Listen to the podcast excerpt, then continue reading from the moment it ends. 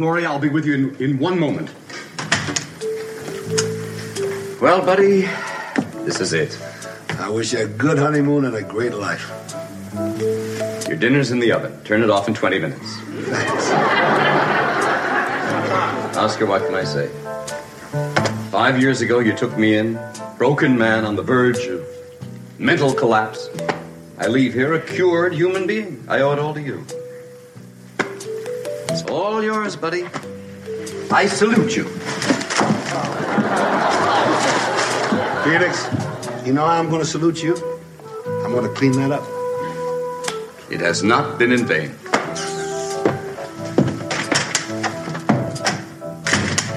I'm not going to clean it up.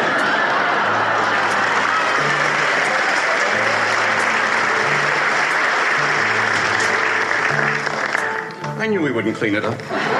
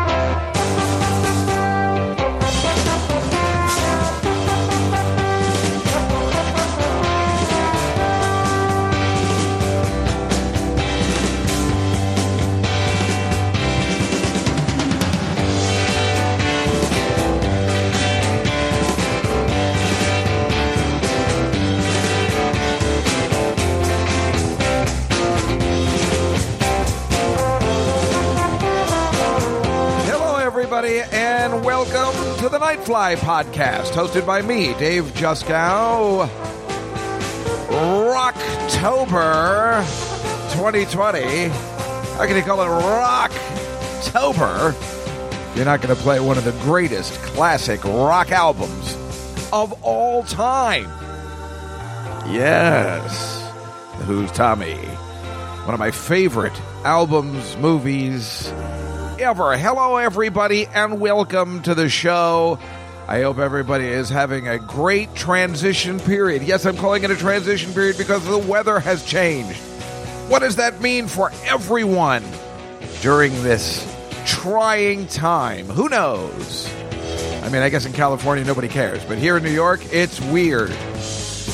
People are still eating outside. It's cold. It's weird. It's uh, nobody knows what's happening. The president now has COVID, which is hilarious. But you know, you don't know whether to believe him or not. It, it's only hilarious because I mean, the guy's not wearing a mask. How did he expect this was going to end? Last Saturday, when they were nominating the uh, Supreme Court Justice woman, who's kind of sexy, except for views, but um. Nobody was wearing a mask. I mean, there, what are there like hundred people out there? Nobody's wearing a mask. Nobody's social distancing. How do you think this was going to end? But you know, I don't know what that means for the election, but it is quite an interesting development. Uh, taping on Saturday, coming out on Tuesday, October sixth, twenty twenty. Welcome to the show, everybody. Let's uh, calm this down and uh, see where the uh, the afternoon takes us. Um, you know, semi prepared, not as uh, maybe uh, as prepared as I'd like to be. Listen, well, first of all, the reason I played the uh, so I guess there is a lot to talk about, and I'll, I'll just start with this. Uh, the reason I played the the Who up front and Tommy is because uh, I've been watching this great documentary on the making of Tommy. I don't know what it was on. I guess it was on that Access TV that has the classic album stuff, but it's not the classic album show. It's just a two hour documentary on the making of Tommy. So, how could I not remember how much this album meant to me? I know I've talked about it on the podcast before, how much, um, you know, I got into it. It's one of those things my friend Lawrence Lerman, he might be Jewish, uh, who's been on the podcast before, um, you know, was telling me all about it as a junior in high school. The plan was to go see it at the uh, Menlo Park movie theater at midnight. You know, when they used to have midnight show, you know, when you could go to a movie theater and see a movie. Uh, You remember those days. Now, back then, you could actually go to a movie theater. You could sit with people you didn't even know. Uh, they could be sitting right next to you, and you'd you'd watch the picture with them uh, all together at the same time. Now, uh, was it safe? Uh, germ wise, probably not, but we didn't know any better back then. So we all decided to get together and watch a film uh, that was put together by the studio. I mean, I know that sounds kind of weird, but it's like, can you see telling this story as an old man in 20 years? Now, back then, now this was in, it, it was, but let's say 2019. You could go to the movie theater. Oh, this is so weird. But in 1980, uh, my friends, here's what we're doing this weekend. We're going to go with a bunch of people from high school. They were upperclassmen. And we're going to go see this movie that came out in 1975 called Tommy by The Who. I knew nothing about it. My friend explained the premise to me, and I'm like, this sounds too trippy to me. This is how scared I was of everything back in the day. Like I told you, I, this is so fucking embarrassing, but it does explain a lot about who I am, why I'm not married. Seriously. Remember, I was afraid to go see, I, I can't, I was afraid to see Caddyshack. My parents had me so scared of everything. I knew nothing about nothing. They had me so nervous about everything. I was afraid to see Caddyshack because it was rated R. I'm like, oh my God, what's going to happen? What's going to happen? Should I cover my eyes? I'm serious. It's, it's, it's, a, it's so fucked up.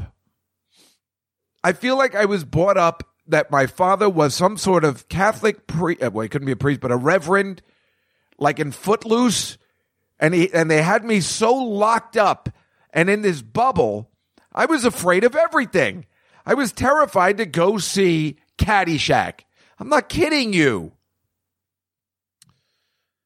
Oh, I mean, what a fucking joke. I'm, I don't, you know, again, I don't want to curse on the podcast, but it's such a humiliation. I, I don't even want to tell you it's so embarrassing.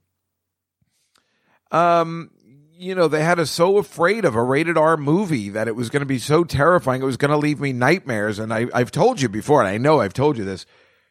When Rodney Dangerfield got hit, no, when Ted Knight got hit in the balls, when he said, "Oh, I should have yelled two," you know, instead of four. I'm like, "Oh my god, that's why it's rated R." Oh my god! I mean, now you look at him like, wait, why was this movie rated R? I'm getting the boobies aren't even a good reason to rate it R uh, with Lacey Underall's boobies aren't even a good reason to rate it R. So who knows? But I was terrified. So he's telling me the premise of Tommy, and I'm like, boy, that sounds that that sounds a little out there, man. You know what I'm saying? I mean, it does sound a little crazy, you know, man. Hey, man. Um, the yeah, there's so many days. Um, keep your eye on the sparrow. Thank you.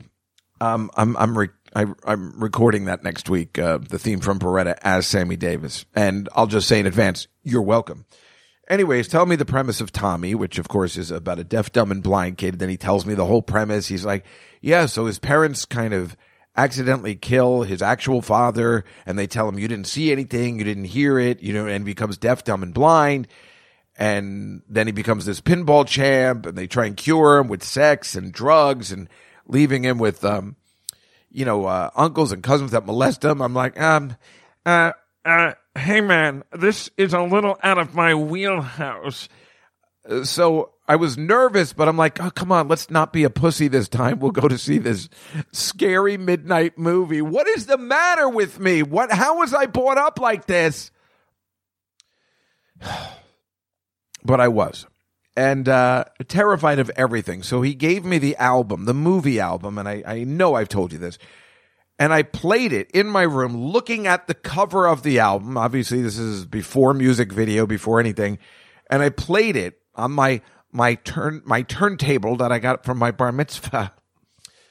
And I played it and I just stared at the album cover, the beautiful movie album cover that I expanded into, and I just looked at it played the whole album. I think it was the first time I ever did that, besides maybe the Barry Manilow live album. but this was an adult album, rock and roll, and I just was mesmerized from it. You know, like it wasn't scary; it was great, and the music was working. And I sat in my room. I can remember where I was. I was sitting up. I was on the carpet. This is something I just. I wasn't one of those people that sat on the floor or anything, but this time I sat on the floor with my back propped up to, you know, one of my dresser drawers that had the stereo on top of it and just listened to the Tommy album, the movie soundtrack for however long it was, 45 minutes to an hour, staring at the cover. Completely mesmerized. I wasn't that kind of guy that would just listen to an album. Okay, again, maybe Annie, but I was much younger. but I wouldn't be mesmerized. You know, this was uh, an experience I had, you know. And uh, then I saw the movie and I was blown away. And then I was hooked. You know, I didn't care for The Who, I didn't care for anything. But then after that, um, I was completely hooked and interested in everything and, and how it came to be. You know, why didn't I hear about this movie in advance? you know, then you look it up and uh, Ann-Margret's nominated for an Oscar for it. I mean, who knew all that kind of stuff? And what, uh, you know, I've, I've, I've tried to show it to my nieces, I think, once they were interested, kind of. You know, I mean, it's trippy. But, you know, and then I've seen every incarnation of it. You know, I mean, I definitely saw them do it live. I saw the first performance of the Isle of Man in the 60s. And now I'm watching this documentary. I've always been fascinated by Tommy, so much so that, as you may know, and I don't know whether I've ever done this before. I might be repeating myself on this podcast all day today, but who cares? We're coming up to our sixth year. I, am pretty sure I started the first week in October six years ago. We're coming up on almost our 300th podcast. You only, there's no way not to repeat yourself on occasion, you know? Um, certainly I don't go back and listen to the old ones. They're there, but I don't listen to, you know, I just listen. I don't. I mean, who does, right? But um, I made my own rock opera completely based on Tommy and my obsession with Tommy uh, about Willy Wonka. It was called a Wonkopera. And I did it in 2003.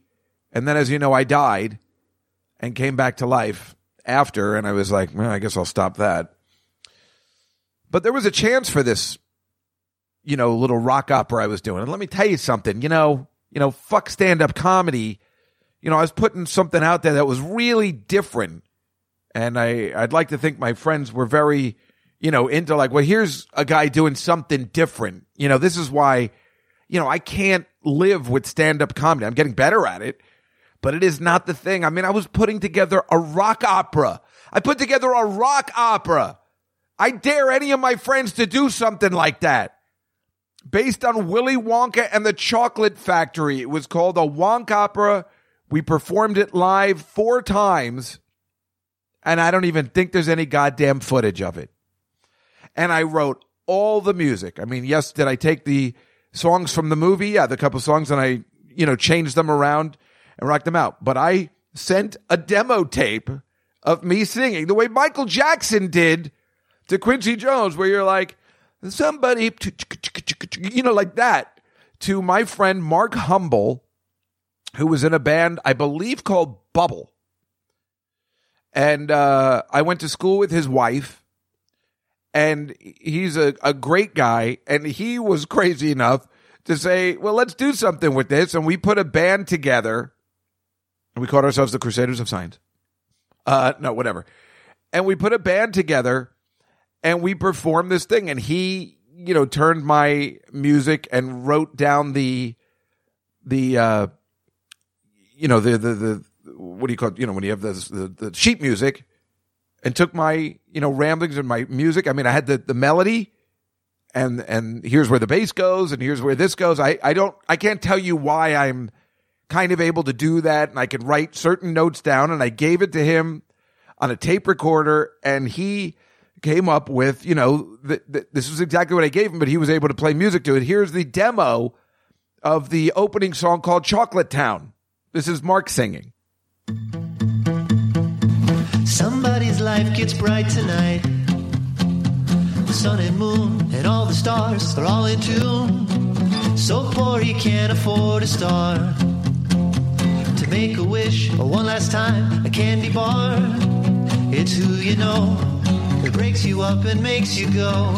One day inside, and all your dreams will come alive now. Come on Celestial City. Come on and taste that sugar tree. As you walk around this chocolate town with me. Four down and one more goal to go. What do you think? I mean, I don't know whether I've ever played any of this stuff before. That was the demo tape. Um, I I think I have a couple of the performances on cassette tape, not the performances, but like the you know the one we practiced. But yeah, I mean, I I, I think it, it, it was pretty good, and and they all had good melodies, and and I would open the show and I'd do it just like the Who did at the beginning. It's as and I know I've told you this before, but as Keith Moon once said, "Have a little respect. It's a fucking opera."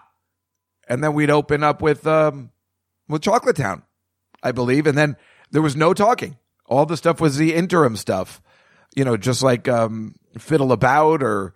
You know, do you think we should leave the boy with cousin Kevin? Something. Yes, I think it's all right. Just little things like that. Um, and it was it was great. It was really fun. I think I wrote some really good songs. You know, I know this is just like the Is demo. a chance for you to win? You just don't know. I think even my lyrics were good. I don't think I could ever do this again. I don't think I could ever come up with a melody or in the end, you lyrics.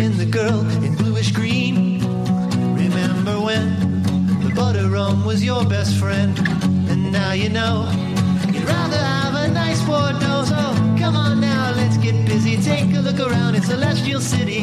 Slow down and taste the sugar tree. Come on now, let's get clever. Things you might have said in a big love letter. You might become my honeybee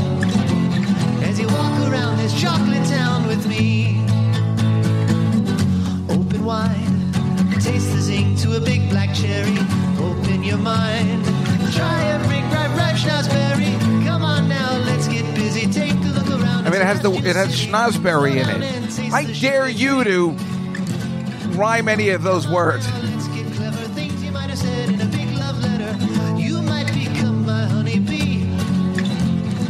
Walk Around this chocolate town. Oh yeah, the big ending. Chocolate town with me. I think I did a pretty good job on that. I have other ones. I mean, here's the one where here's one with me singing. I guess it maybe it's from the rehearsal mix. It's uh, it's the the golden ticket. I you know I made it. I uh, you know I changed it around. I rocked it out. One, two, three. I never thought my life could be anything but catastrophe. Suddenly I begin to see a bit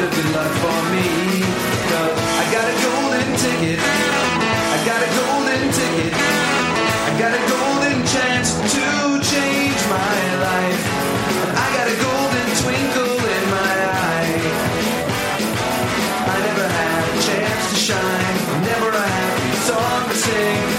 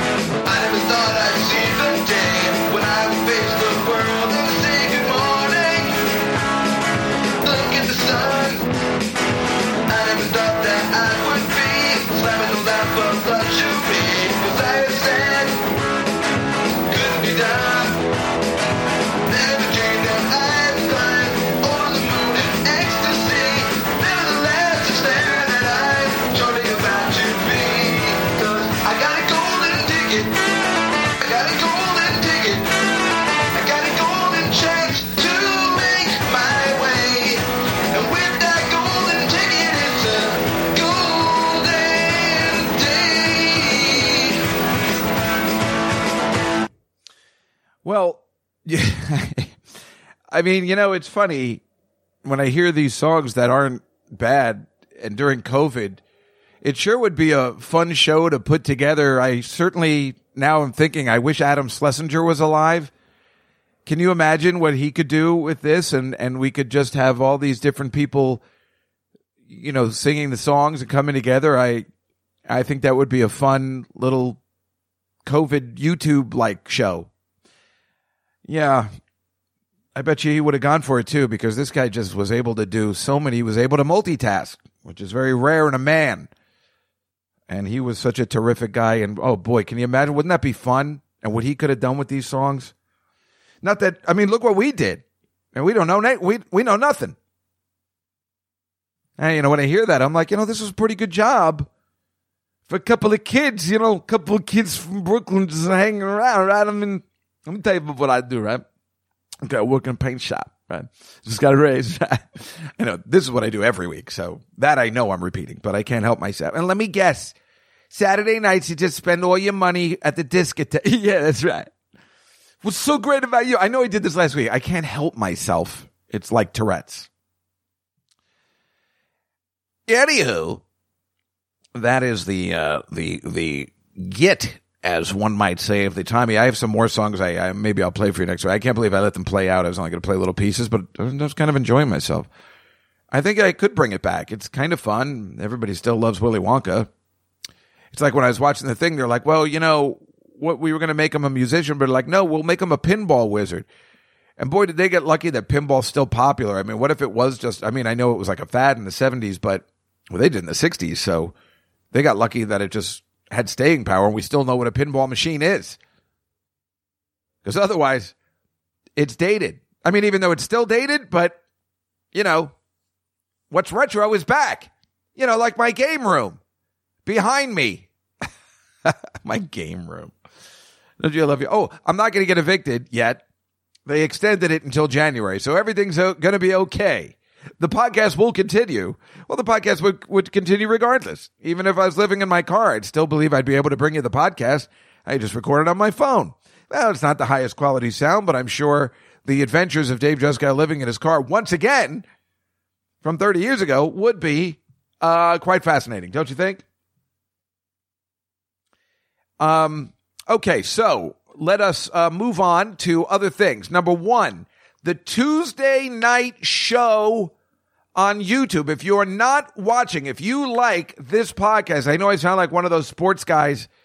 Listen, if you invest with us right now, we will make you. We have a four point play this weekend that's coming up, and it involves the game between the New York Giants and the LA Rams. The line is off by two touchdowns. If you invest with us this week, we will double your money. That is a guarantee. I'm, I, I mean, I'm doing this verbatim the way these guys talk. And if you're a gambling degenerate like myself, you're like, I don't know. These guys certainly sound what they know what they're talking about. They don't.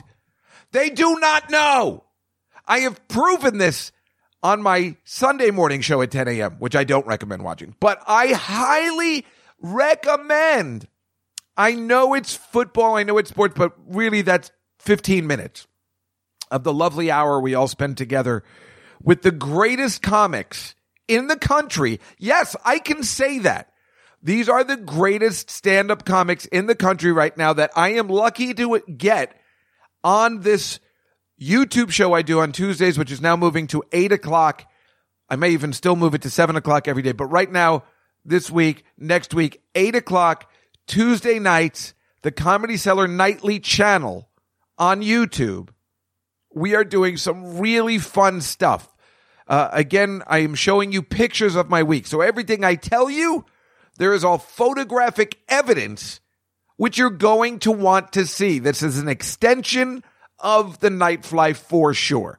So last week, my guests were Greg Fitzsimmons and Beth Stelling, who just has a brand new HBO Max special. And I went there and I said, Beth, and you can all watch this now. I said, why are you wearing overalls on your special? Everyone dreams of having an HBO special, now a Netflix special, but whatever. She has an HBO Max one, which is still big. Don't you, as a man, I dream of what I'm going to wear on my television special. Why? Because I grew up watching Eddie Murphy. So when you're watching Delirious, let alone Raw and what he wore on that, how can I not be thinking as a man? I wonder what I'll wear. I mean, I'd never think of that. I am a straight man. Again, I'm doing the quotation marks. Don't worry. who doesn't know anything about fashion or anything. But what I do know is I have an idea of what I would like to wear. I'd get very serious about what my dress was. Even if it was stupid and it looked stupid to you, I would have put a lot of thought into it. I mean, I would definitely be wearing a jacket of some sort, you know, like a blazer. You know, I, you want to look nice for your television special or you want to make a statement. So even if I was wearing something ridiculous, like the time I told you I was on the Caroline's Comedy Hour, I wore the double hoop earring, thinking this is going to be huge. I mean, this is what I'm thinking of when I'm doing some sort of television work. I'm thinking of what I'm going to wear and look like because this is the way I've been brought up. But I don't understand how every guy doesn't think of that after watching Eddie Murphy or Richard Pryor wearing that bright orange suit and sunset strip. I, I don't understand guys who grew up with this kind of stuff and they're not thinking that way and they dress like slobs. So I said to Beth Stelling, I'm like, what's the matter with you? Why are you wearing overalls? And I, I'm not trying to be rude, you know, or anything or sexist, but I just don't understand it. My mother would have a field day with you if she met you and she would really have it and really let you have it that you went on television like that. And she goes, I don't know what to tell you. I just feel comfortable. I mean, unfortunately, she comes like a lot of people come from the Dave Attell fucking school of comedy they're like, well, I guess it doesn't matter how I dress on stage. Meanwhile, my mother's furious. And quite frankly, when it comes to him, uh, there was that one special where he was wearing a jacket and it doesn't work. So, okay, he's got to do it. But you don't have to, if you're a Dave Attell disciple like Sam Morril or Big Jay Oakerson, you don't need to dress like him as well. You know, just the, the, the comedy works. Uh, so Beth Stelling is a, a Sarah Silverman disciple. You know, it's not necessary to dress like Sarah Silverman who is maybe the worst dressed person I have ever seen. So I asked her why the overall. She goes, I don't know. They make me feel comfortable. I don't know. Maybe it's a, a statement just being like, I don't have to dress up, you know, because Rachel Feinstein always dresses up nice. Um, and again, I don't think I'm being sexist because I'm saying I would choose, I would be very careful what I uh, was in a special with, you know, clothing wise. Uh, so she, you know, but I, you know, I had to bring it up. You know, you want to be, you want to be you want to say it. You want to say what's on your mind. You know you still want to be an extension i guess of the podcast and, and ask the hard-hitting questions. And that's not that very hard-hitting but she could say well you would never ask a guy that. I'm like oh you are way off on that. And that's the whole key. If she had said which she didn't of course because she's delightful if she had said would you ask a man that? I was like oh yes i would. And believe me i put a lot of thought into this so don't worry. So that's why for me it wasn't a sexist question at all it's just a fashion question. Uh, there was this girl. I also said it about this girl named Karen Bergreen. I don't. You've probably never heard of her. She's on television wearing the word. It's and the, the show is called. And we've definitely I've talked about this in the podcast. It's called. Uh, I don't know, some girls in stilettos. I, you know, whatever. It's a girl comedy show, which of course is the worst kind of show to call it a girl show. show.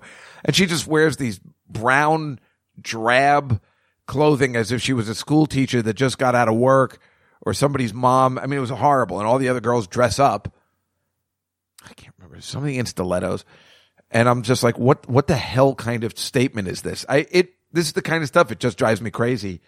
I guess again, because my mother has drilled it in my head. You don't go on television looking like a Dave Attell if you can help it. Makes a lot of sense to me.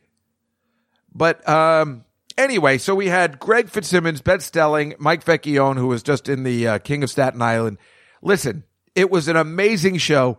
Things got mixed up because uh, somebody didn't tell anybody we're starting at eight, so they thought we are starting at eight thirty. So it started a little late, and Greg had to go because he was tweeting for the Biden campaign that night during the debates, and that's why I changed it to eight for the debate. And I still ended up getting screwed. It's nobody's fault, really. It's just a lack of communication because they haven't I think they're stopping the Comedy Cellar Nightly Show, but they're going to let me continue at least my Tuesday show for now. In fact, I think they want to, you know, do another. Uh, we were talking about doing another show, like maybe a movie show or something. I could have another night. I could probably do every night if I wanted to. I was just talking to the producer Mike, and we had a really nice talk and whatever. Anyway, the point is this week t- tonight on the show, the Comedy Cellar Nightly, sh- the football show that I do. I have Jessica Kirson, who's fantastic, obviously, uh, Phil Hanley, and Nick Griffin, who's my first repeat guest, but I love Nick and I want to repeat people. But I mean, that's amazing. Now listen to who I have in two weeks, uh, which would be October 13th. On Tuesday, October 13th at 8 p.m., my guests will be Frank Santopadre from Gilbert Gottfried's podcast, who is amazing in any sorts. Rick Newman, the legendary owner and proprietor and creator of Catch a Rising Star, the club from the 70s that started everyone. That Chris Rock was even talking about on Howard Stern last week. Well, we met at Catch a Rising Star, Rick Newman. And the amazing, legendary, two legends, Alan Zweibel, the writer and producer of Saturday Night Live, the first five fucking years, you know, where it started. Alan Zweibel, who went on to work with Garry Shandling and so many others, the Emmy winner, and they are all coming on my ridiculous football show and making football picks. And of course, we'll talk about comedy. I am so pleased with the way this is going and the guests that I'm getting. I, I, I, I can't handle it. You know, it's like unbelievable. And then you say, well, why can't you get these people for your podcast? Well, I probably could, but this seems easy. It's under the Comedy Cellar name. So it is an extension of the podcast. In two weeks, uh, the plan right now is I will have two members of Family Guy, the complete executive producer and overall just he's the guy now because Seth MacFarlane doesn't care anymore. Alec Sulkin, who also the writer of Ted.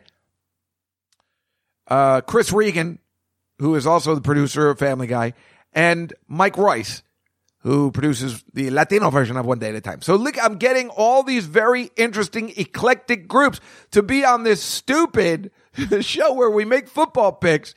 And it's so ridiculous. It's almost like a joke where you're, you know, getting, uh, this week my guest will be President Trump and, and, and, and, um, the candidate for president, also uh, Governor, uh, what is it, Senator, Senator Biden? I, what is he? I, what's the matter with me? And Joe Biden, and um, you know, and and Dan Natterman, and we're all going to make football picks. I mean, this is what I figure out. I'm getting these guests. We talk for a little bit. I show them pictures of my week, and then we make football picks. So I can see getting Donald Trump and Biden to, on this show, but we're just making football picks. And quite frankly, wouldn't that be the greatest show you've ever seen if these two guys could agree? You know, Donald, I got to go with you. I think Cleveland has a chance here. I mean, who would be better than? Because if I could put if I could put something like that together and have these guys, the one thing they can agree on is football, even if you know, but they're choosing different teams. Then I got to start working, uh, you know, with Donald on the peace in the Middle East. but whatever brings people together and having a good time during COVID, I think this is it. Again, if you don't like sports, I really just breeze through it and we have a good time. And, you know, I always invite people on that know nothing about football. I know Alan Zweibel does, so that'll be fun. Frank and Rick don't care. And again, I don't care. Jessica Kirson doesn't know. Phil Hanley doesn't know, but Nick does. So I usually have one person on that knows and two people that just don't care because I don't care. It's just fun to make picks and I try and breeze through that section, even though the audience kind of wants me to, you know, the football people want me to spend a little more time. But if you want me to spend more, a little more time, we have my Sunday 10 a.m. show on YouTube in which I spend complete time. Um, you know, with just for an hour talking just football, no gags, no nothing, but you can see me live Sundays at 10 a.m. If you like me and you like my game, how are you, everybody? and you like what I wear uh, on my YouTube special, and you like my background, I think you're gonna like the Sunday show at 10 a.m. But mostly we have about four viewers for that. I really couldn't care less. I really want you to watch, start watching the YouTube nightly show at eight o'clock on Tuesdays because um, it really is great. And I, again, I would have, I've had and would have all these people, all these guests on my show anyway. But here's a, a way I can conveniently um, do it. So you know, I was planning on doing a show every month on YouTube as well, but I don't know whether it's necessary anymore because I'm pretty much doing the podcast with all these visuals and stuff on Tuesday nights. So, uh, you know, I'm busy. And it's funny because I'm busy with something that's not going to make me any money, but I don't care. I just enjoy doing it. I mean, really enjoy doing it. And I will tell you now that this Tuesday was no exception. But after the show, I went down to the comedy cellar because it was Rachel Feinstein's birthday. And I was already three hours late. And I said, Are you sure you still want me to come? It's 930. I got took the little motorcycle down there. I got there around 10 o'clock. Everybody was pissed drunk and most of the people were gone. And the debates were going on that night, if you remember. And um, I guess everybody knows that I am not a. Well, they know I am not with their political views. And I'm a registered Republican, and it seems to really irk a lot of people. As you know, I mean, every friend I have on the podcast, I got to be careful. You know, like I mean, I, I I know that that's why I knew I had to change the debate. I got two people from L.A. on. You know, they're going to watch the, they're involved, and you know they're they want the, the the president gone, which a lot of people do, but then a lot of people don't. So anyway, the point is this: on uh, Monday, I was at my sister's house for a break fast of Yom Kippur. I haven't broken fast with anybody uh, 20 years, maybe more. I've just been doing it by myself at home, but since we're not working anymore and it's all this, I'm like, you know what? I could just drive over to Bet's. That'll be cool. And uh, it was all right. You know, we had uh, pretty good food. It wasn't the greatest place, but it was still, you know, it was fun, I guess. And she invited this uh, the next door neighbors over, who I like very much. Uh, so it was fine. Normally, I don't like to sit with anybody else except immediately immediate family with breakfast because you, you you just want to shovel it in. And I did fast.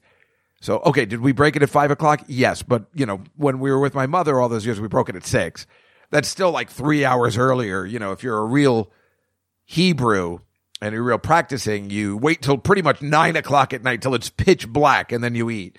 But you know, screw that. Uh, we ate at five o'clock. And uh and and so oh and here's the other thing too. So then so all right. So then matt you know start he a big trump supporter and my sister's become that too. And he is just you know he had a beer and he's just spouting spouting spouting. And i'm not not interested to get in i, I wouldn't get into it anyway and he's just talking and talking about trump and you can just hear his voice. He's very loud. And me and billy go into the other room and we just watched the newest family guy episode. Because i thought that'd be because he worships family guy too.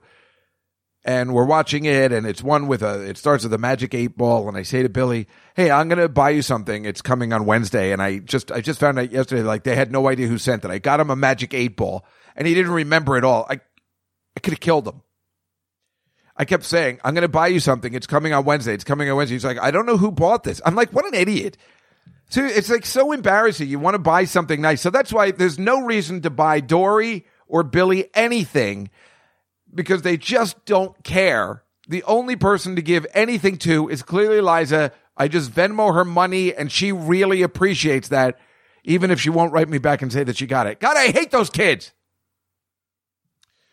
But whatever the case may be, um, so I, uh, when, so I got in the car and I called Rachel. I'm like, oh, Matt was, you know, spouting this uh, Donald Trump stuff, and I was getting, uh, not getting upset. I was just like, I can't listen to it. I can't listen to the banter.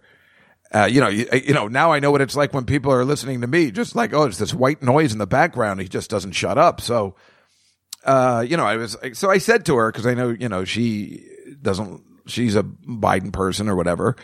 And I just told her and we had this talk, you know, and it's like, oh, it was, I had to get out of there. I can't take the pol- political talk like that.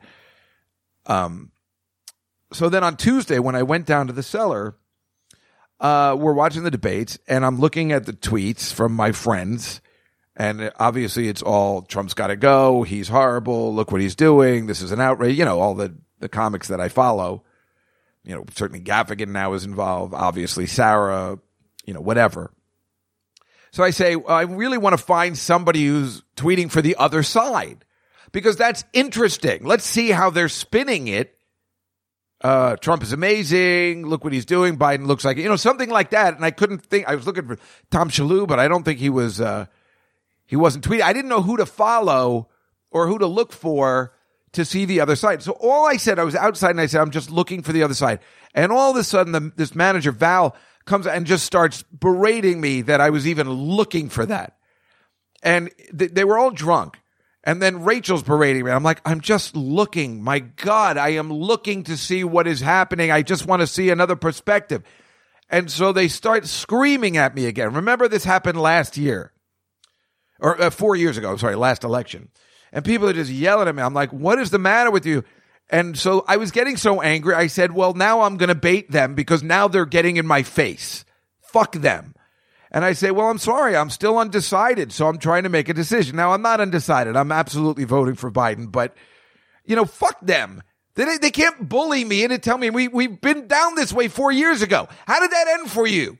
How did the bullying end for you idiots? It ends with Trump winning the, the presidency, which I said three months building up to this election four years ago on this podcast where there is audio proof where I said he's going to win. He's going to win big because you idiots keep bullying people that are undecided. And we hate you so much for telling us what we have to do, our so-called friends, that I'm going to vote for, for Trump just for spite. You can go fuck yourselves. I can vote for whoever the fuck I want. I'm sorry if you don't want to be friends with me. It's secret anyway. And we don't tell people that we're thinking of voting for Trump because they're in our face, just as bad as any of the people they're making fun of. So I said, I'm undecided. Then Rachel's so angry. She goes, he's not undecided. He told me yesterday he was voting for Biden. And I go like, no, I didn't. Cause I was like, Rachel, that was a private conversation between you and me. And she was so angry. She's giving me this dirty look the whole time.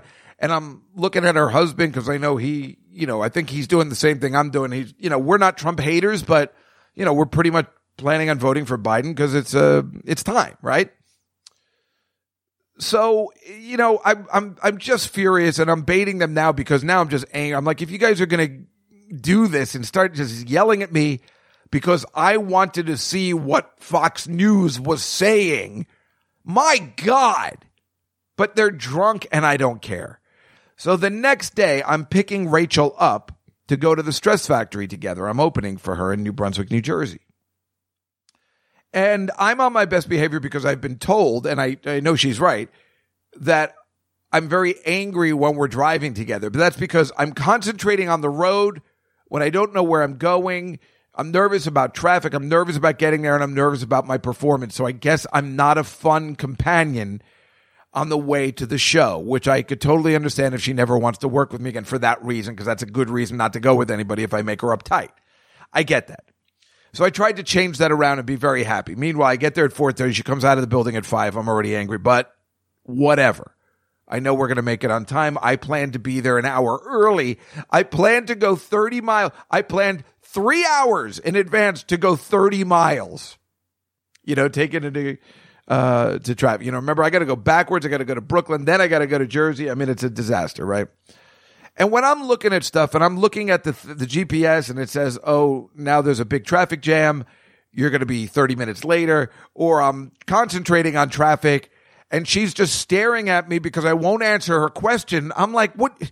Nobody has." And when you have passengers in the car, it's like nobody has respect for the driver trying to concentrate on the road. Now I'm an outstanding driver. And I'm an outstanding driver because I'm only half listening to people's conversations because I'm concentrating on the fucking road, which makes me an epic, excellent driver. Because when you're totally all in on a conversation and not concentrating on the road, that's when you get into a goddamn accident. Especially if you're driving through Brooklyn and Queens and Staten Island, the worst places to drive. This isn't like we're driving to Iowa where there's just open road on a sunny day. There's crazy people out there. I'm concentrated. They're staring at me like, are you paying attention? I'm like, I'm paying attention. There's the stuff going on. This is what people used to do before there was the GPS you know, I would listen to the, the radio stations to see where I could get the helicopter reports. Like, don't take this road. Don't. I'm like, be quiet. I'm trying to get us home at a decent hour. And then, and then, because then people complain, like, oh, you should have checked and see that there was better traffic to go a different way. I'm like, shut the fuck up. You're an asshole. Anyway, we get in the car And she starts it. I'm trying to be in a better mood. And she starts in, you know, that was really fucked up last night. You can't talk about those things in front of my husband. I'm like, hey, you guys started in with me. I had no intention. I know not to talk about, you've told me I can't talk about anything in front of your husband because he can't handle anything. Well, I'm sorry that you, and I said, then don't bring him around anymore. And I love her husband. He's the best. He's a fireman. You know, they have their, you know, and I have the same views as the firemen do, right? So, I'm, um, and she starts yelling at me like, you, why did you say, we had that talk. Why did you tell Val you were undecided? I'm like, and I started screaming. I'm like, "Uh, uh, excuse me?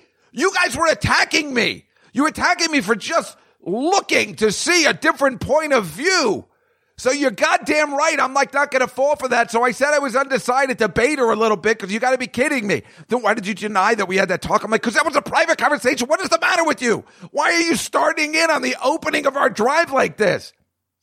And then she just goes like somebody's mom, like, Hey, I am trying to have a civil conversation with you and you're the one acting. up." I'm like, Oh my God.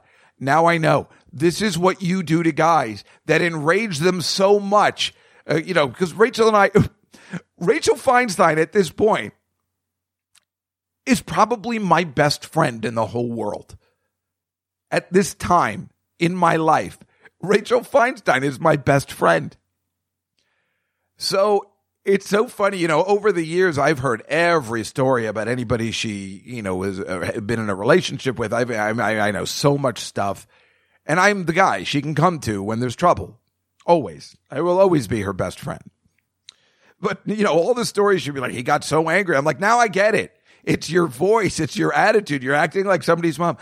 And, and what did she do? She goes, shh. Oh my God. We even talked about that last week. Somebody shushes you. Oh, it just makes you crazy. Anyway, we worked it all out and we calmed down. But why would you open with that when you already say I have a bad attitude when I'm driving you to a show? I'm doing my best. And she opens with that. That's on her. I didn't feel bad about the way I acted either. And I was under attack. I said, You guys were drunk as a skunk. How dare you even bring this up? You guys were doing drunk talk. I am not going to get in a political discussion, which is something I don't even know anything about, with a couple of drunk people. Usually I'm just going to agree. I'll just agree. They're like, well, don't you think that Trump is doing this and Biden should be that? And I'm like, yes, of course. I, uh, normally, if they're not, even if they're drunk, I'll just go. But if you're going to attack me, uh, because I said I'm undecided, which apparently is a big thing. I listen to Howard Stern all day. Everybody, uh, they, uh, they, uh, the limo, Ronnie the limo driver is undecided, and they attack him. And Howard just keeps going. How could you not be decided at this point? But I understand. I still go back and forth. I'm positive I'm voting for Biden, but once in a while I go back and forth. I don't know. I, I, I guess, you know, I certainly have lots of friends that still believe in Trump and my, but you know, he needs to go. It's time. The experiment was excellent and uh, a lot of laughs. And he did a couple of good things, but unfortunately, the country is divided in such a way it needs to be fixed. And I think he'll divide it more, and I think that's the issue. But I, but if if I could get him on this podcast one, like after he's, I mean, how great would that be? Who wouldn't want him? Who wouldn't want him? Am I going to be mad at him forever, like uh, you know other people? No.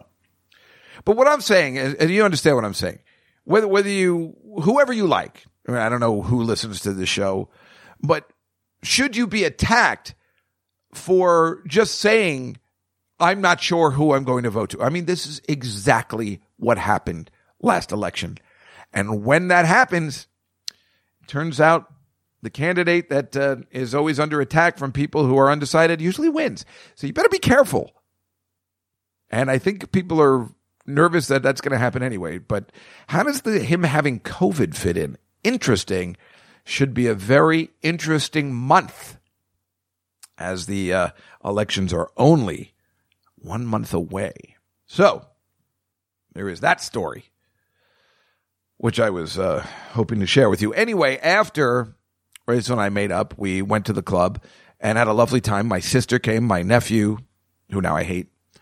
Um, ah, oh, we don't know who this is from. We don't know. Oh, who's going to get him a magic eight ball? We were watching the show together. He must have been high as a kite or something. I don't know what happened. So frustrating. You know, you want to do something nice for somebody, and it's anyway. Um, my sister came. You know, her, her neighbors. It was great. My brother-in-law. Uh, you know, all is forgiven. Who cares uh, at that point? And um, you know, so a lot of her friends came. It was great. And the Stress Factory is really put together nice. They did it right. He spent a hundred thousand dollars in putting these tents up. So it's a really great outdoor experience, and he can continue to do it all the way for the winter months. I think it's heated in there, and it was great. And I got so I did 25 minutes for the first time ever. Never done 25 minutes before, and uh, I think I did good. I mean, everybody, even my sister, told my mother that I did good. You know, without me being there. um, but I think I did. You know, I was getting. I'm just obviously I'm getting stronger. You know, doing the Gaffigan shows uh, really helped. And, you know, I have more material that's more reflective on me, which of course I should have been doing for years. So I'm getting better as a stand up comic. And uh, I feel very relaxed. My sister's like, you feel very relaxed ever since I've known you. You know, you're always, you know, nervous up there, but you look really relaxed, like you've been doing it a 100 years. I'm like, well, I have been doing it a 100 years. But yeah, I'm more relaxed because I bring my material up on stage with me. I bring a little envelope that I have written on it. And that makes me relax because for me, I could never remember the order. That was the issue. Remembering the order. So when I have it written down, I feel completely comfortable that I can look at this piece of paper, just glance at it. And then it makes me completely comfortable because I don't have to memorize the routine. Obviously, I know the routine. It's only little bullet points and then I know what to say, but it really takes a lot of pressure off for some God knows reason. Now, here's something I don't know whether I told you this last week. I think somehow I skipped over it. You'll let me know, but I, I swear to God, I don't think I told you this. And I told this on stage last week. Now, I know I told you about the woman that works in the mall. Uh, and we had a lot of fun with that because it was really funny that this one woman handles all the mall. And I told that whole story. Told the whole story about the lawsuit about, yeah, I did that on stage. And I, I think people really liked it. I think I taped it, but you know, I never like to listen back. Um, and then I told them this is the part I forgot that in this mall there is a brand new store. I swear to God, called the COVID nineteen store. And when she told me, I'm like, "You're kidding," and she goes, "I am not kidding." So well, what do they do there? Where they give people COVID like chicken pox and you just get it over with? And she's like, "No, they make designer masks." And I said, "That's." Brilliant because that could go either way. How dare you make money off COVID? Or you could say, oh my God, why didn't I think of that? This is somebody who's obviously got some forward thinking. Eh, make a little money making some designer masks, you know, whatever. But here's the best part. I mean, obviously the story is ridiculous. But the best part is that she had been getting calls from people who've been in the COVID 19 store who were complaining that people in the COVID 19 store were not socially distancing properly. they were complaining there wasn't enough social distancing at the COVID 19 store. If that's not the funniest thing you've ever heard in 2020, then I really don't know what is. I didn't even change. It's not even a joke. I just told what she said because it doesn't need any more. It's the funniest thing I've ever heard. The people complaining? Who the fuck are these people? What are you doing in the COVID 19 store? It's hilarious. Uh, yeah, hi. Um, I just had a complaint. I was in the COVID 19 store yesterday and they're really not practicing social distancing there. And I, I mean, when she got that call, she must have been like, that is hilarious. And she's gotten multiple calls, which is even funnier that they're really not practicing. So they don't have any of the, the things that say stand here waiting for the cash register, which is so funny. It's the one thing they forgot. They're like, let's do a COVID 19 store, but they forgot. Oh, right. Forgot about the practice. Oh, forgot about people wearing a mask when they're actually in the store. Damn it. Oh, I knew I forgot one thing. I was right on it. And anyway, it was a great show, really fun. And then afterwards, we had a great ride home. And then she just yelled at her husband all the way home on the way home because he wouldn't drive home the babysitter. So it was classic that um, you know, her anger got redirected at him. Good. Good for me. Um, the day before was her birthday and we went to Soul Cycle. That's right. I said, all right, I'll go to Soul Cycle outdoors because it's your birthday. I will go. I'll pay for it. Meanwhile, it was free.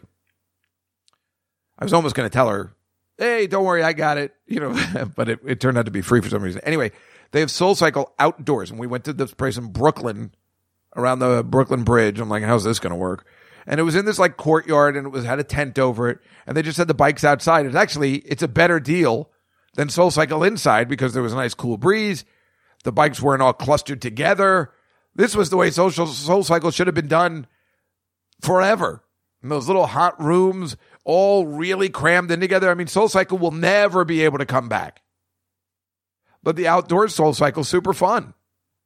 It was just difficult to get there. I mean, I really, let me tell you, Tuesday morning I woke up at six thirty, did my yoga.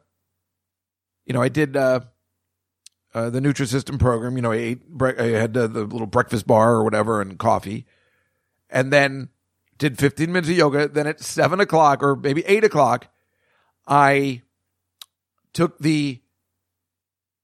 Yeah, how did I do? Wait, wait. Oh yeah, yeah. I took the bike. I took the Citi Bike over the Queensboro Bridge, the regular Citi Bike over the Queensboro Bridge, where I was like so out of breath by the time I got to the top. I'm like, how am I going to do Soul Cycle?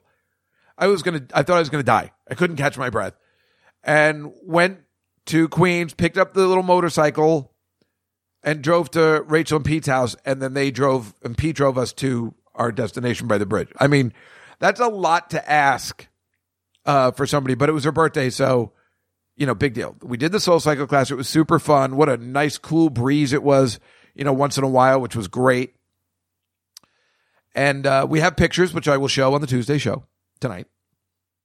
And then, you know, we had some lunch. I had a salad, which really, you know, wasn't on the Nutrisystem program, but, uh, well, I mean, it kind of is, but, you know, I, I still did the program, but I didn't, whatever. Because I was nervous about lunch, because normally we eat not as great. But now that I'm doing this, i I'm like, "Ugh, if I'm going to have a day like this, you know, where I do this major exercise, I got to stick to the program at least today, because, you know, I've been cheating. So, and then I took the then we I tried to help her with her AT&T company. Her voicemail doesn't work, so I spent an hour on the phone talking to the AT&T person and they ended up hanging up on me. But that was my birthday gift to her, all that stuff. And then she took an Uber and it started to rain. And I was stuck in Brooklyn. Remember, I haven't taken an Uber or a taxi or subway or a bus since February, March. So I took the Citi Bike home over the Brooklyn Bridge, which I will never do again. I don't know what you guys know about the Brooklyn Bridge. If you're from out of town, obviously you know you can walk over it. But I didn't realize, I guess I've never biked over it before. I thought I did, but it's wooden and rickety. It was the worst bike ride ever. It was so frustrating. And if you have testicles, it's even worse. So that sucked. So next time, definitely either the Manhattan or the Williamsburg Bridge. I, I didn't know if you could bike over the Manhattan Bridge. I just don't know. I don't do it very often. But never again the Brooklyn Bridge for cycling. I mean, maybe to walk over, but it's wooden. What the hell? That was weird. And then I took it all the way home. So that was a heavy exercise day. Um, which is good, right? Uh, and then we had the show, which was so much fun. And then I went down to the cellar. It was a big day, big, big day. And thank God um, Rachel and her husband drove me back home because they stopped the motorcycles at midnight. Who knew? I mean, what? What? They stop it from midnight to five, and what's the purpose? That's when I need it. That's when I need that stupid bike, so I can get home after hours. But I mean, everything's been closing early, so it's been okay. Maybe when they start opening stuff up, they'll keep it open. Who knows? Anyway, let's continue. Oh well, actually, that's it. I guess what I wanted to say was that, that last night, which was Friday, this taping on Saturday, is I went to. It was Memo's birthday a week ago, and I said I'll take you out for dinner. And he goes, "What about Friday?" I'm like, "Fine, we'll go to the sushi place near his house in Queens again." And then he invites. Well, I said you can bring your daughter, and then he invites his wife too. I mean, what, what was he going to do? But I'm like, I, I can't pay for everybody. And I know I'm going to feel obligated to. So he's like, oh, I don't expect you to pay for it. I'm like, ah, crap. whatever. So again, took the bike over the bridge and the motorcycle to the restaurant. This is last night. And the bike over the Queensboro Bridge. I mean, it's just terrifying. The lanes are so narrow. It's terrifying. But what are you going to do? So we got to the place and I'm waiting there and I can't wait now, you know, since Wednesday you can eat inside 25%. I say, yeah, I'd like a table inside because it was chilly. And his wife comes over like, oh, I don't want to eat inside. And I'm like, oh, here we go. Here we, and I like his wife, but come on, man.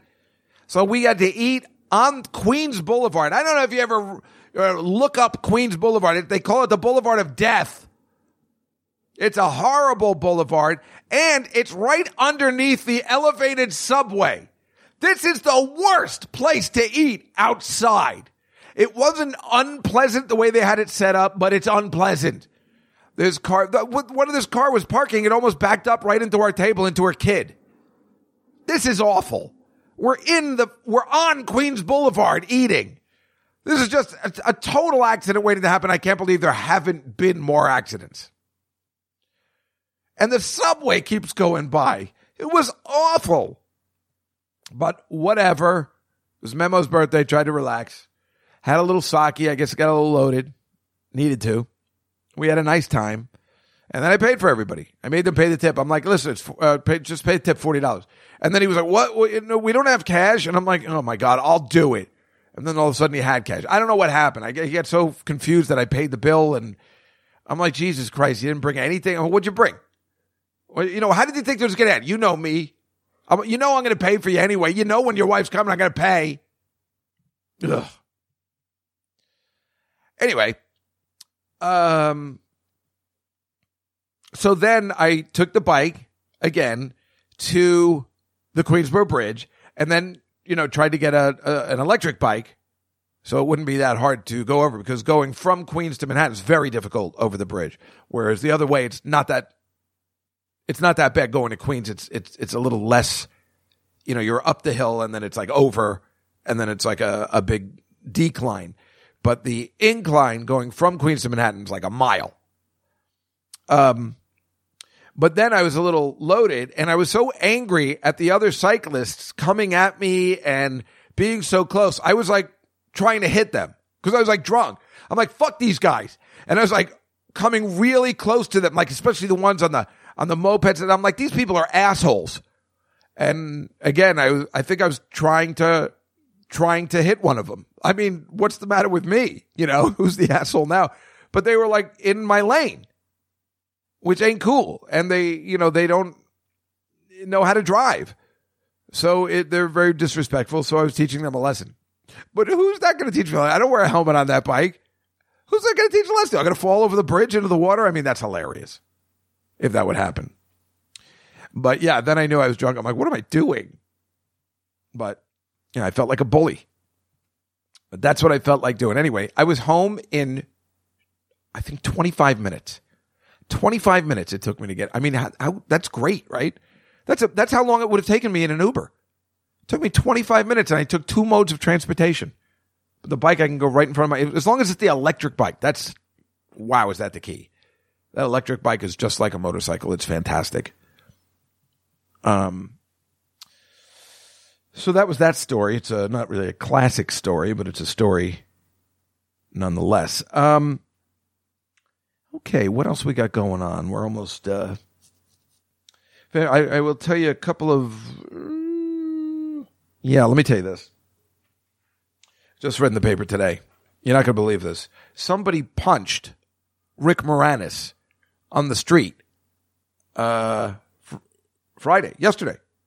Somebody punched Rick Moranis at or Thursday at 7:30 in the morning on West 70th Street on the Upper West Side. I didn't even know he lived in town, but somebody punched him. A random guy just got punched because that Upper West Side is becoming a holy nightmare, and this is all De Blasio's fault. Somebody punched Rick Moranis, the amazing Rick Moranis. How you doing? Why don't you have some of the brie? It's at room temperature. You think it's too warm in here for the brie? Louis, I'm going home. Well, don't leave yet. And listen, maybe if we start dancing, other people will join in. Okay.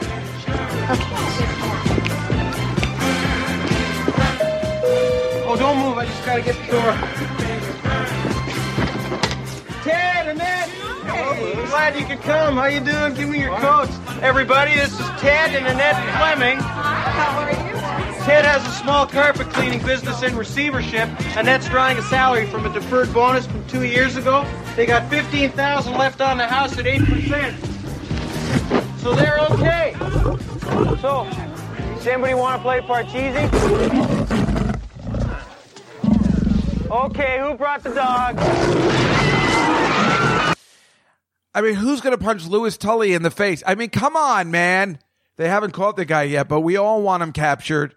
What an asshole. I mean, obviously he didn't know it was Rick Moranis, but still, randomly walking 7.30 in the morning on a Thursday. Do you know how many times I've been there at 7.30 in the morning just walking around with my headphones on, not paying attention? And let me tell you something, folks. I have download, downloaded this new Citizens app. I don't know if you've heard about it. This was the worst choice I've ever made. It's a free app, but now I find out what the hell is going on in my neighborhood, and it is terrifying. No wonder nobody wants to live here. Oh my God, only a block away, last week there was a carjacking right near my building. I was like, what? Then somebody got robbed at knife point yesterday. I'm like, why do I still have this app? I must be out of my mind keeping this app. It's driving me crazy. I'm afraid to leave the house now. Somebody's punching Rick Moranis. Somebody's carjacking. That totally could have been me. What is happening? If you don't keep your eyes peeled, you know how many times, for Christ's sakes, I walk home in the middle of the night with my headphones on? Is it, I mean, I know everybody's told me not to, but it is always going to be that one time that you're not paying attention. The three times I've told you, the three times I've got robbed, I haven't, you know, haven't been paying attention. You lose your cool. It's just like with Rachel, you know, yelling at me or screaming when I'm trying to concentrate on the road. I mean, you know, or, or, or especially when you're walking with a girl who's just talking and talking and you're trying to concentrate on your surroundings. Should I move us to the other side of the street? Should I, you know, should I be worried about this? And they're not paying attention. And it's not just girls, it's guys too when they're all just in their own other world. When I'm here, I'm usually paying attention and expecting the worst. But now I'm really expecting the worst. Punching Rick Moranis, let alone this Citizens app. I mean, this is insane. I don't know what the hell is going on, but it's not good. Just another reason to move out of the goddamn city, but apparently this could happen anywhere if this keeps going. Nowhere's going to be safe. I don't want to alarm everybody. The only thing we can hope for is that the Yankees lose in the playoffs. Listen, I'm sorry, I know you guys love the Yankees, but oh man, do I want to see the Rays beat them. And if not the Rays, then anyone else, uh, Evil Houston, or of course the Marlins would be hilarious. Just as long as the Yankees don't win the World Series, because I'm already dealing with the LA uh, Lakers possibly winning the uh, thing. Oh, oh, by the way, how many people are so thrilled that the Tampa Bay Lightning won the Stanley Cup? Oh, you didn't know? That's because no one knows. I pointed out on my show yesterday. Hey, guess who won the Stanley Cup? Nobody knew. Tampa Bay won their second Stanley Cup. You know what's weird is that Tampa Bay, the last time they won, and I'm just it's off top of my head, there was a strike after. So Tampa Bay technically was Stanley Cup champions for two years. But anyway, they won. Um, and you know what's even weirder? I was thinking, how weird is this? What if Tampa Bay Rays win the World Series? That means Tampa Bay becomes title town. What if the Buccaneers win the Super Bowl? Then what? Ha- what? What is Tampa Bay the place to be? If the Rays win the World Series, that's going to be crazy. You just don't hear that about a town like Tampa Bay. You know, you can see it in in Boston or New York, obviously, or even Los Angeles, but I never in my life picture that Tampa Bay would be considered title town. But it could happen. And if Miami wins, the Marlins, which is so funny, and I mean, how what pathetic the Mets are, um, that Miami could win it all again, which would be their third World Series, which isn't even uh, acceptable. Uh, then Florida would be title town. It all works. I don't know. But there's no reason Tom Brady and the Buccaneers can't actually win the Super Bowl which would be amazing. But um, yeah, I watched the uh, Yankee game with Cleveland, and I'm just like, ugh, you people suck. Cleveland, you just wanted to win one game. I don't know. Why do I hate the Yankees? I, because I listen to the sports stations all the time, and all these fans are like, after a low, what are we to do? What are we to do? Ugh. Please. Oh my God. The Jets. This is the oh. oh. At least I won some money this week because I bet against them. I'm like, screw them. They stink. Sam Darnold stinks. The coach stinks. They're definitely not winning a game the rest of the year. Uh, unless I think Sam Darnold's out, I, put in Flacco, and they should have kept him in. Joe Flacco's a proven MVP, Super Bowl winning guy. I mean, I don't know what's the matter with him, but I say leave him in. At least I say that gives him more of a fighting chance than anything else. But that organization just stinks. Let's not talk any more sports. It's driving me crazy. Um, last Saturday I had a just like today. I just had a free day, and I hadn't had a free Saturday in like two months. Besides between opening for Jim and the Jewish holidays and some birthday parties, I hadn't had a free Saturday, and I didn't know what to do with myself last Saturday. I find myself at five o'clock on Channel Eleven. They have these old, you know, uh, 1970s shows. So they have a the lineup is uh, Barney Miller, the Jeffersons, All in the Family, and something else, right? And they just air them on the local Channel 11. And I was watching. Uh, they used to do that on a rain delay, and it was a Barney Miller. I looked it up from 1975. It was from the first season. It's like episode four, and they're on a stakeout. And uh, you know, it's one of those annoying things where everybody knows they're on. I mean, it's kind of funny in writing. Everybody knows they're on a stakeout, so all the neighbors keep coming in and saying like, "Oh, I was going to show the apartment or whatever." And but you know, you also get annoyed that people aren't respecting the cops a little bit. But um, it was but the list of guest stars was unbelievable. I'm just watching it, and Lou Jacobi is uh, a neighbor. He's bringing. Uh, no, he works at the bagel shop downstairs. He goes, "I bought everybody a salmon platter. I thought you guys need to eat, so I got you some Nova Scotia lunch, some herring. You know, Lou Jacobi." Sorry for late. Please. Gabriel. You started without me? You cut the turkey without me? Come on, we leave. They start without us, we go. Every year you are late, Gabriel. We were hungry. The kids wanted to eat. We were ready. We couldn't wait. You're all flesh and blood, and you couldn't wait? You cut the turkey? That's it. That's the last time we come for Thanksgiving. Gabriel, come here for God's... Gabe, Gabriel! Gabriel! Come. Oh, that's from the movie Avalon, Lou Jacobi. And of course, in Arthur, when he's just like, "Are you the one, the the one who drinks with all the? How does it feel having all that money? feels great." It's a stupid question. What's the other one? Oh, from my favorite year. What? I took the elevator down from five. Oh, and of course, uh, that the, the scene I always use. Um, Mr. Swan, now that we've broken bread together, we've had a little wine, I feel as if I know you. And I feel as if I know you, Morty. Well, then you won't mind if I ask you a personal question, Uncle Morty. What? What am I, a Minska Pinsk? I was born yesterday. I know my way around. Morty, ask your question. That paternity rap a few years, did you stupor? What, Morty? yeah, know the entire dialogue. Sweet magic. Um, yeah, so Lou Jacobi's in it, and then Brett Somers shows up from. I didn't even know she did anything else besides Odd Couple and Match Game, and she shows up at the person who's showing the apartment, and then Vic Tayback shows back. It's before Alice. I mean, shows up. I mean, it, it was unbelievable. I'm like, what, what? They put this on just for me? I guess they knew I was home today. I'd never seen that episode in my life, and it was. uh it was great. Like Fish was there. They were on a stakeout and they had guns and everything. And Bernice showed up and she was mad at Fish for being on a stake. I don't know. It was, it was also annoying. And then they show uh, Hal Linden in a towel, uh, just like Dave Juskow crashing, but he looked much better. He was in the towel. He finally took a shower. He was in the towel, and then he got the call that uh, they had to go on the the stake. He had to grab a gun with the towel. It was actually kind of manly, uh, but dun dun dun dun dun dun dun dun. And then the Jeffersons was on, and they were showing all these first season ones, and it was the one with was Mister Mister Bentley. was he wearing his underwear or his towel also? No. Where he's in the underwear, which they always show in the opening credits for the entire run, where Mr. Bentley comes to the door and he's in his underwear. And then, you know, Louise is just like, what? I mean, I couldn't believe I was watching that original. Like, I don't think I ever saw the original one, what they showed in the opening credits all those years, you know. Yeah, he's wearing his underwear. Legendary. Also,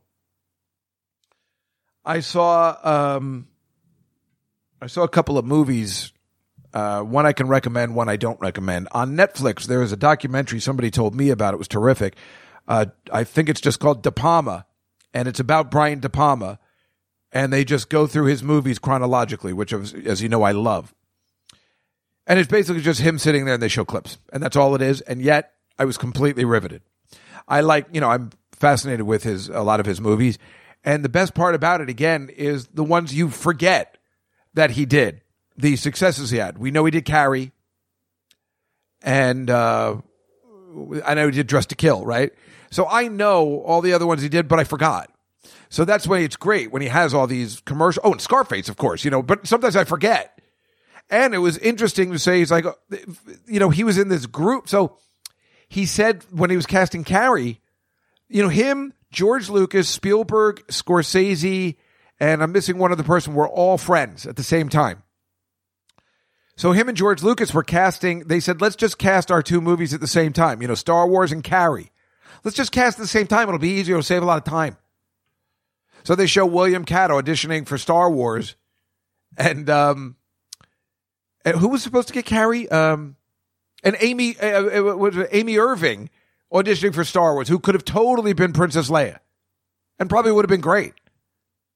So you know, it's kind of funny because you you win and you you win and you don't win because nobody knows who Amy Irving or William Katt is, but everybody knows you know the, the people from Star Wars, obviously Carrie Fisher and Mark Hamill and everybody, right? So it's kind of funny because Carrie was completely successful.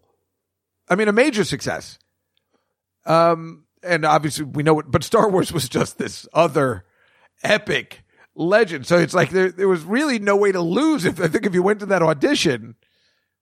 Uh, but you know, and the only reason, I mean, if Mark Hamill was in Carrie, we never would have heard from him again. He's not a great actor, but because he was in Star Wars, we all know who Mark Hamill is. But uh, yeah, that was totally interesting. Let alone he said that Spielberg was, you know, they have pictures of him being on the set of Scarface when he was asking him questions. He's like, "What do you think I should do?" I love that kind of shit, obviously, and I think you guys do too. So I think it was made about five years ago. Uh, I didn't realize how much uh, De Palma worked with De Niro very early on before he actually became successful in like student films. So it was cool when he worked with him again in The Untouchables. It was uh, I like that. You know, I love that kind of stuff. So I really enjoyed uh, De Palma. Then I watched because I had been waiting for this to come out. It's called. All right, now this is just gay. I'm just, I'm just gonna say it. I watched this movie called Last Christmas. I'd been dying to see it. The super hot guy from Crazy Rich Asians is the lead, and Emilia Clarke, I believe, uh, she's from Game of Thrones. I've never seen that, so she was awful, but but whatever. And I'm like, it's going to be a you know a romantic Christmas comedy, and it's based on the George Michael song Last Christmas, and it's all of George Michael stuff. And then I found out Emma Thompson wrote it, and she's in it. I'm like, oh come on. Um, so, you know, I'm rooting for it and I'm hoping it's going to be good, but, and it got horrible reviews and it didn't do well. I mean, how do you just diss George Michael like that in many ways?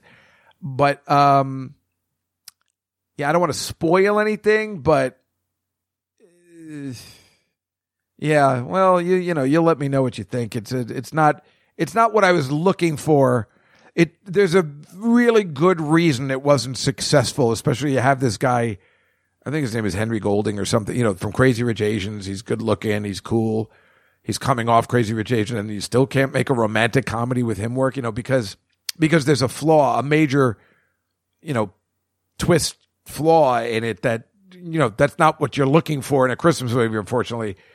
Maybe if it was a Hallmark movie on TV, it would work better. But, you know, for me, if I'm watching a gay Christmas movie, I need a very you know, happy standard ending where everybody gets married at the end. That's what I like. And if that doesn't happen, and it was a happy ending and everything, of course, but it's just weird and different and a very strange movie. And then, you know, it's one thing on the flip side, we're like, well, I've never seen anything like it before. It's kind of interesting, but it doesn't work. I'll probably watch it another 50 times if it's on cable. I'll probably want to, I'll be like, all right, I'll just check it out again. But it's, um, yeah, eh, I don't know. Anyway, the last thing I wanted to play for you today. So I actually found this clip that I was talking about last week when I was talking about, when we were talking about the mall, we were talking about that lady. And I remember telling you that Bob Newhart, when he hosted Saturday Night Live, was in this sketch that I had only seen once in 1980, where he was working at a store that sold everything. And I found the clip and I just taped it off my phone. And the weird part was is that Alan Zweibel is actually in the sketch, which is weird because now he's going to be my guest next week or in two weeks. No, next week. Um, and so I uh, took a couple of photos that we'll show on the show, which is interesting. And the sketch isn't very good. The whole show wasn't very good. It's very long and, you know, it's, you know, extended, you know, where, you know, that kind of stuff. But, um, you know, the, the part that I was telling you about where they walk, well, let's just play a little bit.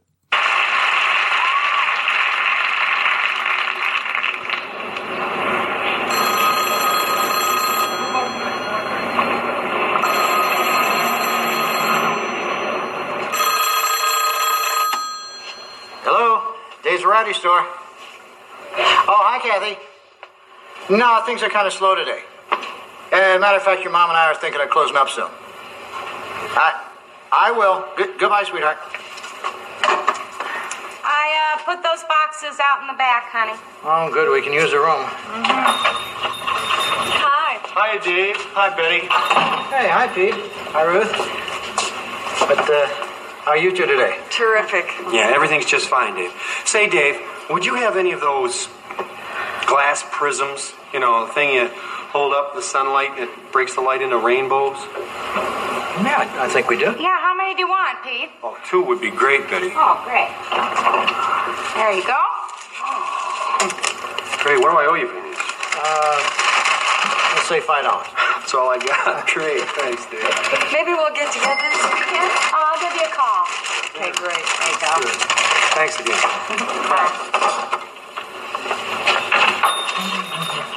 Honey, why, um, why don't we go to a restaurant tonight? Oh, not tonight, Dave, dear. I mean, I just have that half a roast in the refrigerator. Hi. Hi, what, what can I do for you? Well, I've been running all over town trying to find a copy of Oh My Papa by Eddie Fisher. Any chance you people have it? Sure, sure, we got it. Uh, honey, you know where Oh my papa is, don't you? Oh, I'll get it. Been having a hard time finding that record. Oh, you wouldn't believe it. I mean, not one store has had it in stock for over 20 years. Darn thing's been out of print since 1956. There you go. You really do have it. That's amazing. How much is it? Uh, four dollars. Sounds good to me. Oh, my wife hears about this. There you go. Thank you. Oh, uh, Dave, did I tell you that Mrs. Parker called? Speak of the devil. Hi, Mrs. Parker. Hey. We were, ju- we were just talking about you. Oh, is it ready? As ready as it'll ever be. Here you go, a pink balloon filled with pretzels. It was, it was pretzels. Oh, yes, yes, it's wonderful. I don't know what I would do without you two. Oh, you're sweet, Mrs. Parker. You, uh, you want me to put this on your account, of course. Mhm. Well, I'll see you again soon, which will be the next time Ray lets me have the car. She's something, isn't she? Real Lulu. now it's pink balloons. Honey, uh, do, do we have to have that roast tonight? uh, yeah, yes. Yeah, uh, I was uh, curious. Do you have a, a machine to wash dirty poker chips? Yes, we do, but it uh, shuts down at 5 o'clock and it's almost 6 now. Uh, unless you're interested in buying the machine. No, no, no, no. I, I can come back tomorrow. Uh, what I was really interested in uh, was do you have a, a, a large medieval crossbow made out of white chocolate? I, I believe so. So So that was the one I was talking about. I got it wrong. I thought it was a bow and arrow set made out of white chocolate. Remember, I remember that from 1980, but it was a crossbow made out of white chocolate, and they had it. I just, I mean, I remember that line for what is it, 40 years? Betty, uh, get me that uh, chocolate crossbow, the, the white chocolate. Oh, right. It's uh, it's wrapped in foil. Uh-huh. I, I hope you don't mind. Oh. No, are you kidding? So what, what do I owe you for this? That'll be uh, nineteen dollars and fifty-seven Yeah, cents. Yeah, okay. Okay. Uh, it's not worth playing the rest. I- I- It's just I was waiting for that. That's the one I was waiting for. And what I can't figure out is why they keep talking about the roast in the oven. So I think I might actually ask Alan Zweibel. He comes in later and says, um, uh, do- uh, "Please, I, I know you're closing up. I need. Do you have a propeller beanie?" And they're like, "Yes, here it is." I mean, it's just the funniest store, and they had some really good ones. A machine that washes poker chips, and the uh, oh my papa is probably the best one, but the white chocolate crossbow set. Uh, you know, and make sure you get the white chocolate one.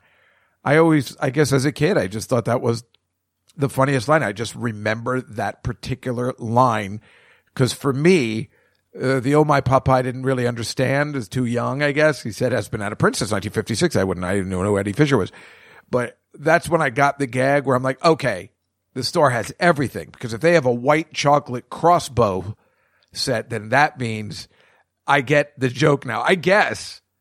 I don't know. I love it. Who doesn't love Bob Newhart? But you can see it's just so slow. Then um, I think Tom Davis was the one with the poker chips, and you can tell I think he's super high. And uh, uh, the the black guy, uh, uh, Garrett Morris, comes in and, and kind of ruins it because he can't really say his lines properly. And he orders a bunch of stuff like half a TV set and a bunch of other things. Oh, and um, actually, uh, the the uh, uh, what is it? I, oh wait, let's let's let, I'll skip over to this one part. I want uh, a half a television, Isaac Stern's nephew, a square basket. Isaac Stern's nephew. That's what it is. It comes back. I think it's Paul Shaffer in disguise because in that episode he also plays Marvin Hamlisch. So uh, he was like a regular player during that year, Paul Shaffer, which makes sense that him and Harry Shearer are still very close.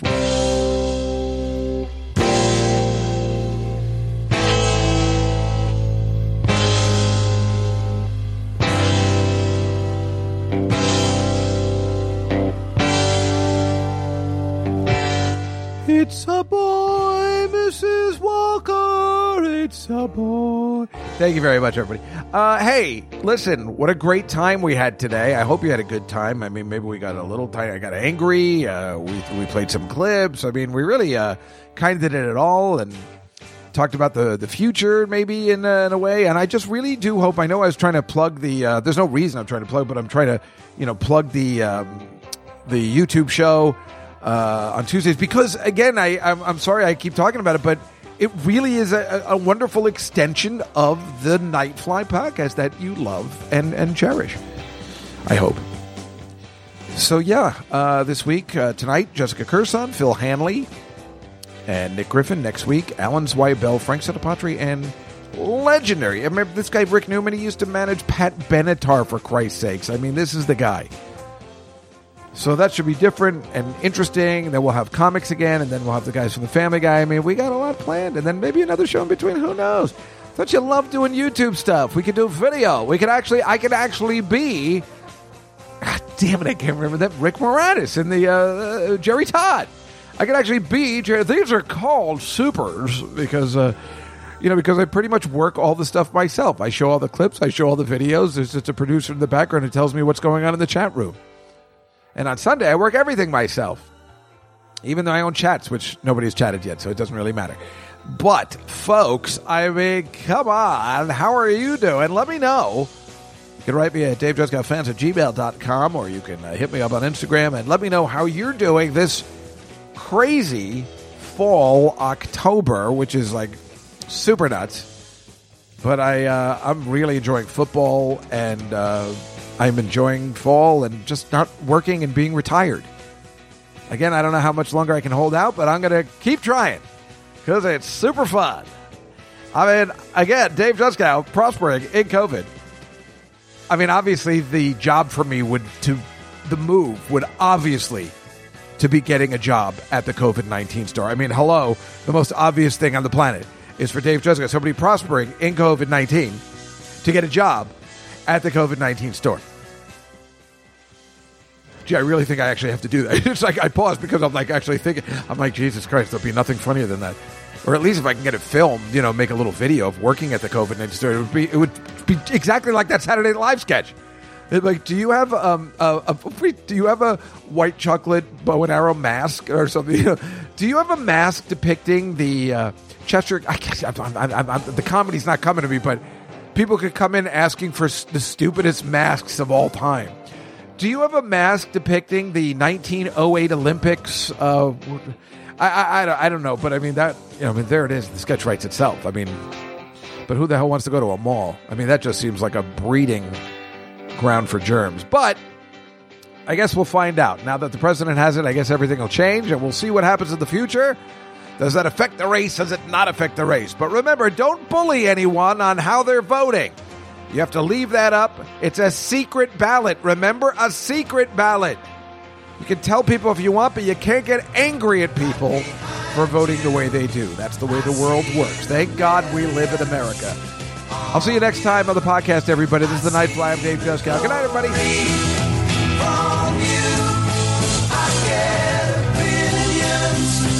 From you, I get the story.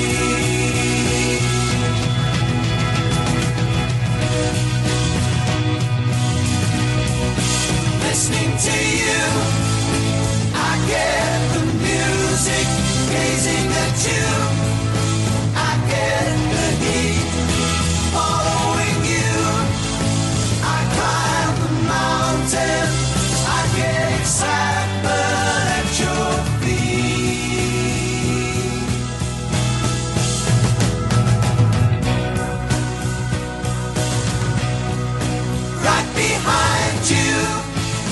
see